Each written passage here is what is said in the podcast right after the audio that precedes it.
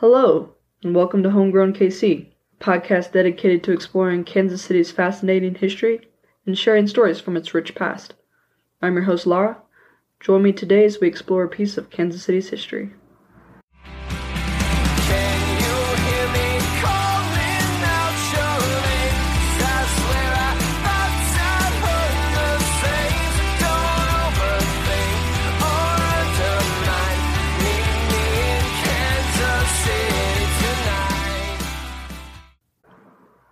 Hey, listeners.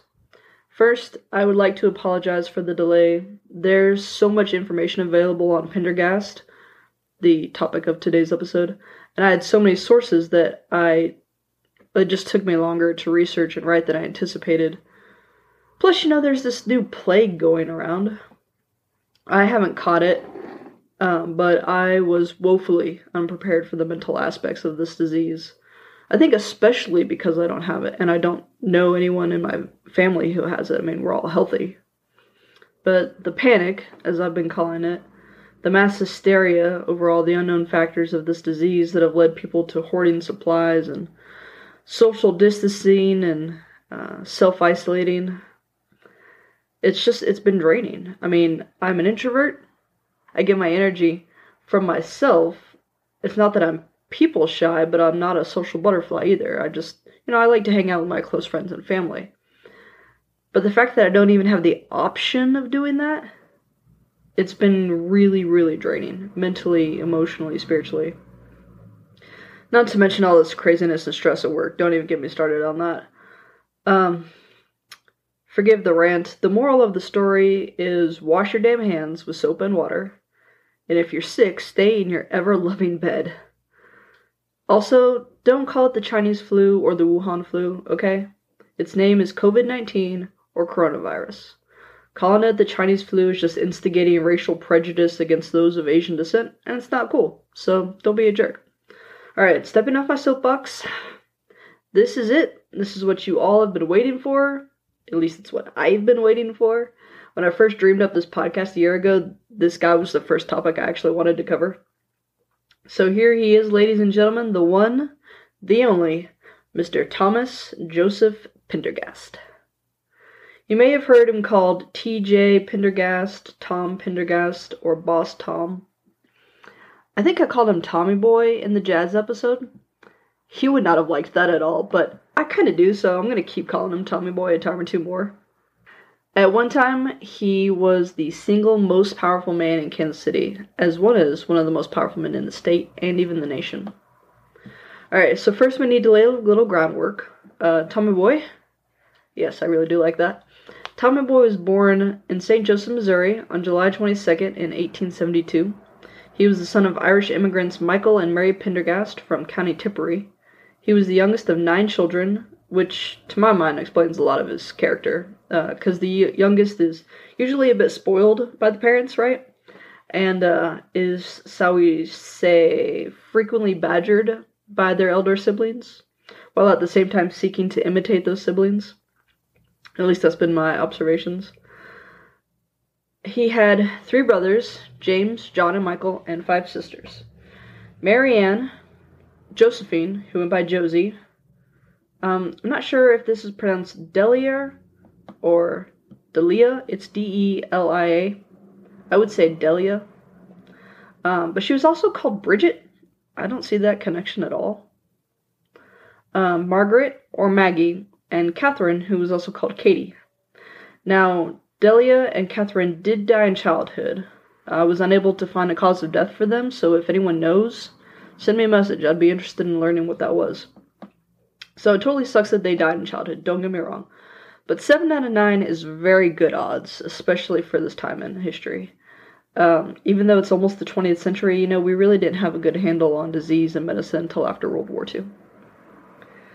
From what little else I can gather about his family and his childhood, they sound like a typical family. His dad was a farmer. At one time, he worked for W.H. Whitaker Starch Factory, and it's possible they worked as a drayman for Russell Majors and Waddell. So drayman is the guy who's driving the wagon full of goods in the back. And uh, Russell Majors and Waddell was a very large, very wealthy freight company from the KC area. I expect that many Kansas Cityans will recognize the names. Uh, we have some streets, uh, I think, that are named after these guys. Um, even if you don't recognize the company, um, that will probably be an episode someday. The mom, of course, stayed home and cared for the children. They resided at 1715 Frederick Avenue, again, St. Joseph, Missouri. Um, St. Joe's pretty close to Kansas City. Yeah, I'd say like 30, 40 minutes maybe. Unfortunately, it was demolished after World War II, and the land was purchased by a cemetery monument company, so I wasn't able to go and see it. That was really disappointing.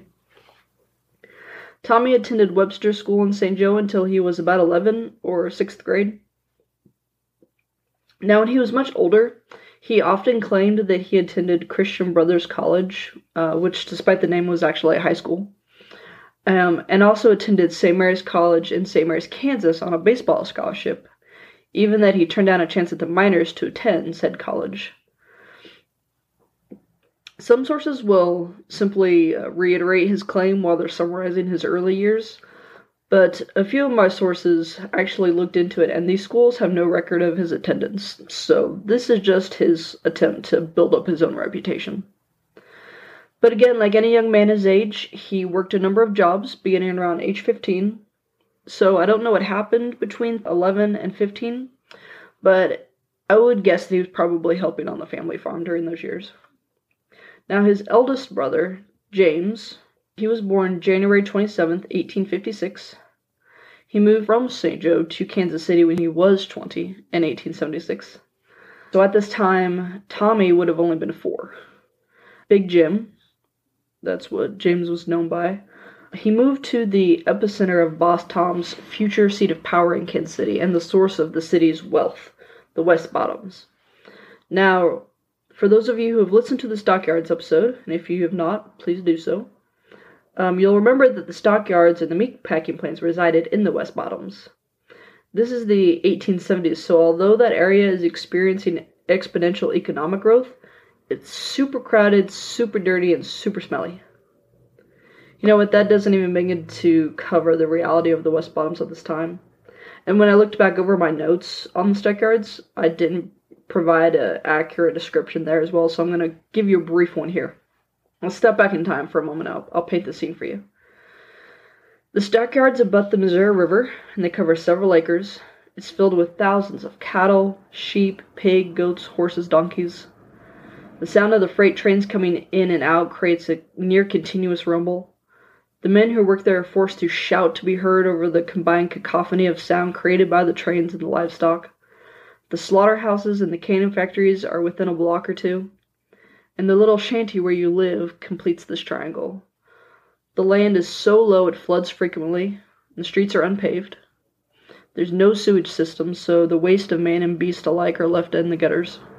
This is a breeding ground for disease. Lots of diseases. This is all to set for the scene for you guys. Because when James, he's actually, he's not really Big Jim just yet. When he first moved to Kansas City, he got a job at a meatpacking plant. Um, that didn't last very long. He became a smelter. Um, a smelter is someone who takes ore and he heats it really high so that it, it all melts and he can separate the metals from one another. Um, and so he was a smelter at the A.J. Kelly Foundry, and then he became a puddler at the D.M. Yarbrough's Keystone Iron Foundry. A puddler was the guy who poured the separated metal, the liquid metal, into molds. So you see how he ended up with the name Big Jim. This guy's basically a blacksmith, and he's buff as hell because of it. However, again, none of this lasted very long because in 1881 he bought a tavern called the American House. It was located at 1828 St. Louis Avenue. Uh, this was very near the original Union Station. Our current, and it must be said, magnificent edifice wasn't built until 1901. Historians Larsen and Hulston said that, quote, the blocks around the station contain the heart of the Kansas City's red light Tenderloin district, end quote. Uh, Tenderloin here is a reference to another infamous historic neighborhood in San Francisco. So he has prime real estate, with everyone coming in for a drink after getting off the train or after a long day of work. Because again, stockyards are right there, meat packing plants are right there. Or, you know, even just out for a night on the town down in the red light district. And what else do you do at a tavern besides drink? You gamble. Big Jim and later Tom were big supporters of gambling, and American House featured several gaming tables. From what I understand, Jim did enjoy gambling, but not nearly so much as his little brother eventually would. Spoilers. They also described American House as a, quote, two story combination saloon, boarding house, and hotel, end quote. So legend says that he owned the American House, or sorry, before he owned the American House, he had bought another tavern named Climax. No, that's not a double entendre. Get your dirty little mind out of the gutter. This supposed tavern was named after a racehorse he had bet on and won, and then those funds were what he bought the tavern with. Um, however, Hulston and Larsen, Hulston and Larsen went through the city's business directories from this period, and there's no record of any business named Climax. Lore also states that he used the funds from another good bet at the track to buy American House, but it seems to me that this is probably just an overflow from the other tale, or possibly a fictional connection to Boss Tom's later antics. Again, spoilers. Patrons of American House even left money with Jim for safekeeping, so he his business became a kind of informal bank along with everything else. So he's doing really well, and uh, it wasn't long before he bought the business next door in order to expand, and all of his siblings moved up to the city to work for him and share in this wealth, including in 1894 Tom at age 22. Now, before we can begin to cover Tom, there's a little bit more about Jim and the rest of the family that you ought to know. First, Michael, dad, died of a heart attack in 1893. He was 67 at the time. I think this might be part of why Tom moved to KC in 94 because dad had just died. Mom died in 1902 from heart disease. She was 68 at the time. Brothers Michael and John tended Bar American House, while the sisters Mary Ann, Josie, Maggie, and Jim's wife, the former widow Mary Klein, um, and again, I'm not sure how to pronounce her name here, Doer, Doer, it's D O E R R, um, whom he had married in 1886. They all worked in the restaurant portion of the tavern. So I don't know if they had food in the beginning or if once they added on, then they added the restaurant. They also performed, quote, other domestic duties, end quote. So, you know, they're all waitresses and maids, basically. And the sisters all continued to work for him, and uh, eventually they all married. One of them, I don't remember which one at the moment, moved back to St. Joe after she married. Uh, so then in 1890, he's doing so well that he bought a second saloon at 520 Main Street, and the name for which I never saw listed in my sources, but his brother John managed that one. Do you remember that I said younger siblings like to imitate the older ones? Well, Big Jim completely paved the way for Tom. Jim's first elected position came in 1884 when he was elected as a representative of the 6th Ward, aka the Bloody Ward, during the city's Democratic Convention, and this was due in large part to his successful business, which had equated prominent social standing. According to the ward map I found, the link to which will be on my website, the 6th Ward is roughly today's Power and Light District, and maybe a bit of the Crossroads Art District. Well, he must have been bit by the politics bug or something because in 87 he became a committeeman for the 1st Ward. Now, the 1st Ward contained the West Bottoms, the Central Business District, and the area around the Convention Center. So, this is the center of the city's wealth. I know I keep coming back to that idea of West Bottoms equals money equals power, but it's extremely important to remember. Anyway, a committeeman was responsible for a mob primary. I don't feel like this was explained very well. It's so I'm not sure entirely what it is. It kind of sounds like it's a form of verbal polling or verbal voting, and he counts the votes. Again, I'm sorry, it, wasn't really clear. Anyway, he kept at it until 92 when he ran for and was elected as alderman of the first ward. So this was a position that he kept until 1910. Uh, and it seems like he was a pretty good guy. He helped people get released from jail as quickly as they could. He helped them get jobs. He gave them coal in the winter and turkey for Christmas dinner. He was your buddy. Speaking of friendship, we have to talk about how politics worked in the early 20th century. I have a quote here from Jim about being a boss, and it's a really good summation. Quote, That's all there is to this boss business. Friends. All there is to it is having friends, doing things for people, and then later on they'll do things for you. End quote. But just like today, it's not the average worker at the meatpacking plant or the factory that's making the big bucks. It's the factory owners, like Armour and his buddies. Again, I'm going to make a little plug for the Stockyards episode. I talked about Armour a lot. He was pretty cool. I'd like to learn more someday. No, the lowly worker bees are struggling to pay rent and feed their families because they're largely first generation, maybe second generation immigrants and blacks. So the machine, as it later came to be called under Tom, quid pro quo system. Big Jim and Mr. Tom, they looked out for you. They helped you when you needed it. And in return, they just asked for your loyalty, you know? Hey, you want me to vote for this guy on this day? You fed me? No problem. And that was how politics worked back then. And it wasn't just Kansas City, it's all across America. But what TJ is able to later accomplish with it, that's what makes it unique. So Big Jim's Democratic cohort became known as the Goats. And his main rival, a man named Joseph Shannon, was the leader of a faction known as the Rabbits. I know that sounds kind of strange and random, but uh, apparently it's like custom in America to associate political parties with animals. Uh, yeah, no say. And there are several legends around the origins of each name, which I'm not going to go into, but if you're curious, you can read about them on the Joseph Shannon biographical page at caseypendergast.com, the link to which I will put on my website. As they appear in the story, I'll take a moment to give you a brief bio of some of the other power players during this time. So, our first side character that I'm going to talk about. Mm. You know what? That kind of makes it sound like the guy's not important, but he is.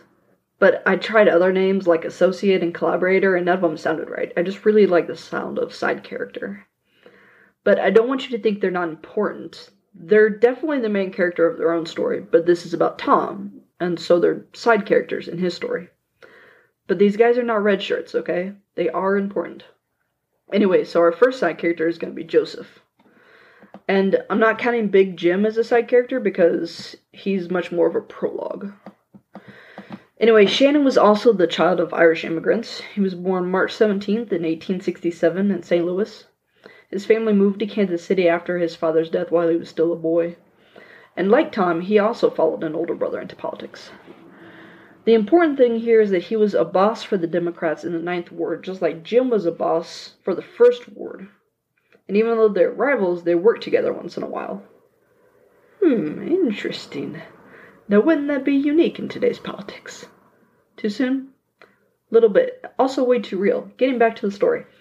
In 1900, they came to an agreement known as the 50 50 rule. In order to prevent the divide of the Democratic Party, which would have allowed Republicans leverage in city politics, again, this feels really, really on point for today. They agreed to support one another's candidates in the general election. And if I didn't make this clear before, both of these men were low level political hierarchy, and they used their base to support higher up candidates. That's how being a boss worked. Anyway, they were supporting each other's candidates in the general election. So when Joe Schmo or John Smith or whoever won, they would spread the patronage, you know, the wealth, uh, the other political positions amongst each faction equally. Sounds great in theory, right? Well, no, they still try to cheat each other, like all the time. but it's the thought that counts, right?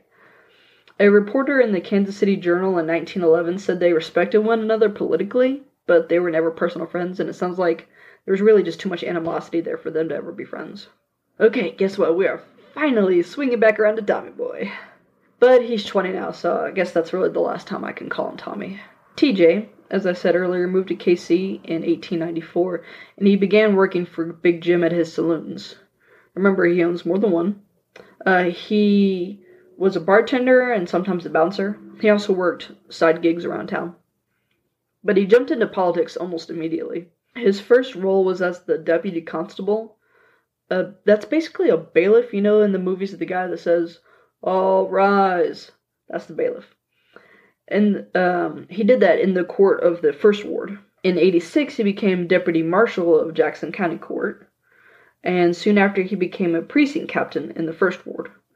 So a captain was also known as a ward heeler, and they were responsible for gathering voters on election day. TJ was really, really good at this. He gathered all the homeless and, to borrow the phrase, ladies of questionable affection, and he took them to the polling stations. He made sure that his people were in line way before the booths even opened so that his opponent's people would look at this long line and be like, nah, I ain't got time for this, and leave.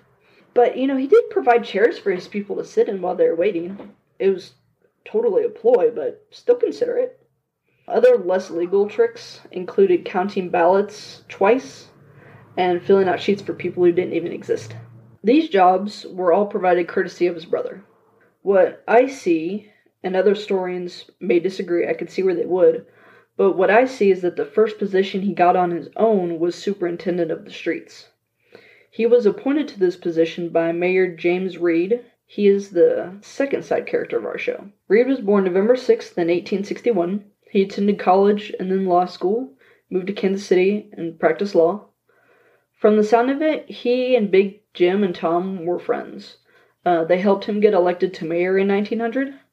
And yes, that's the same year as the 50 50 rule. In return, Reed gave Tom the opportunity to stretch his political legs farther by appointing him to this position as superintendent. Reed did so much more, he became a national figure. And his wife is super famous. Many of you might know her better than him, actually, Nelly Don.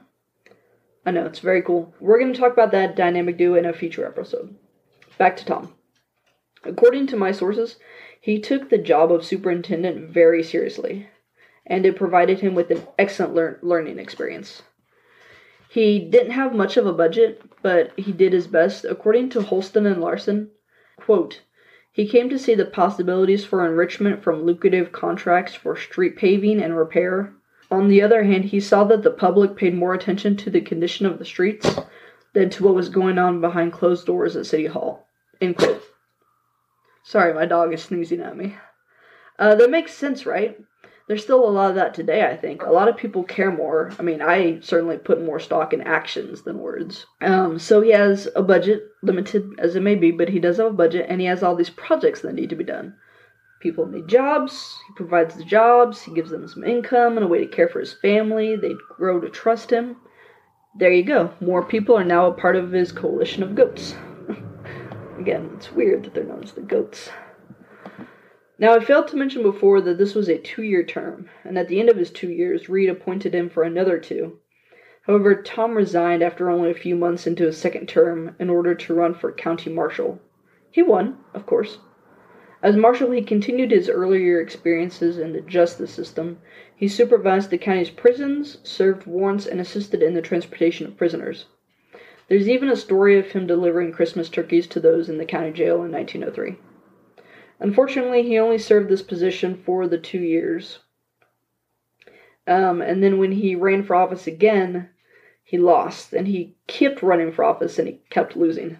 So in 1908, he went back to being as superintendent of the streets.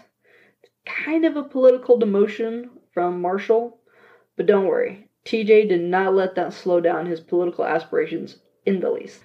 Now, that is going to be the end of our story for today. I know we didn't talk about him as boss of the city, uh, we hardly talked about him at all, but it's a really good stopping place. So, we will talk more about Tommy Boy's empire in the next episode. Thank you for joining me today. If you enjoyed this podcast, please tell a friend, rate and review me on iTunes, Apple Podcasts, or wherever you listen. The more people who give me a good rating, the easier it'll be for others to find me. As of the recording of this episode, Homegrown KC has had 970 downloads, which is awesome. Thank you.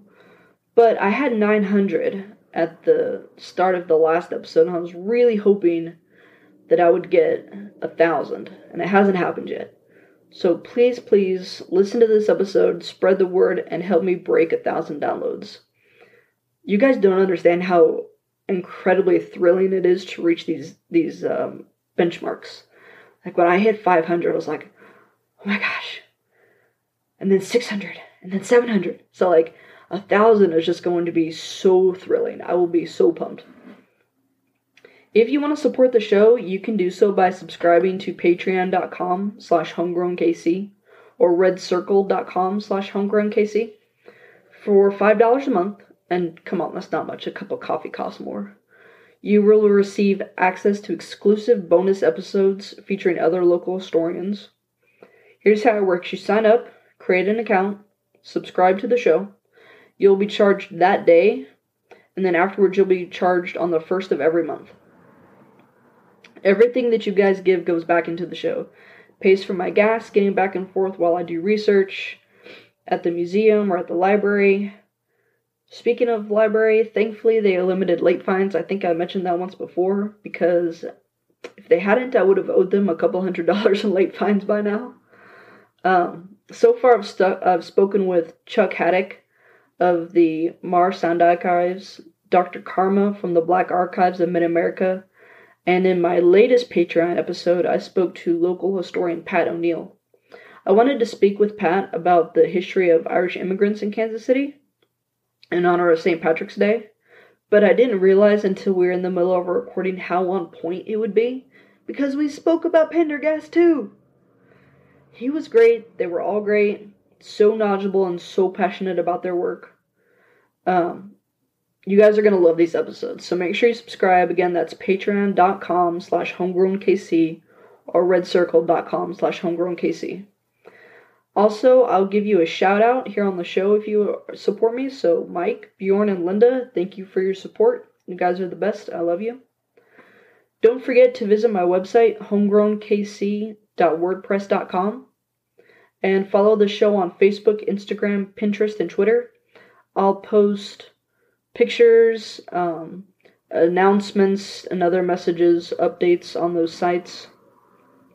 If you have any questions, comments, um, or suggestions, you can email me at homegrownkcpodcast at gmail.com. Thank you goes out to my very talented sister in law, Sarah McCombs, for creating my logo, to the Dear Misses for the use of their song Kansas City as the intro and outro music of the show, and last but not least, to local libraries, which allowed me to gather all my research. Thanks for listening.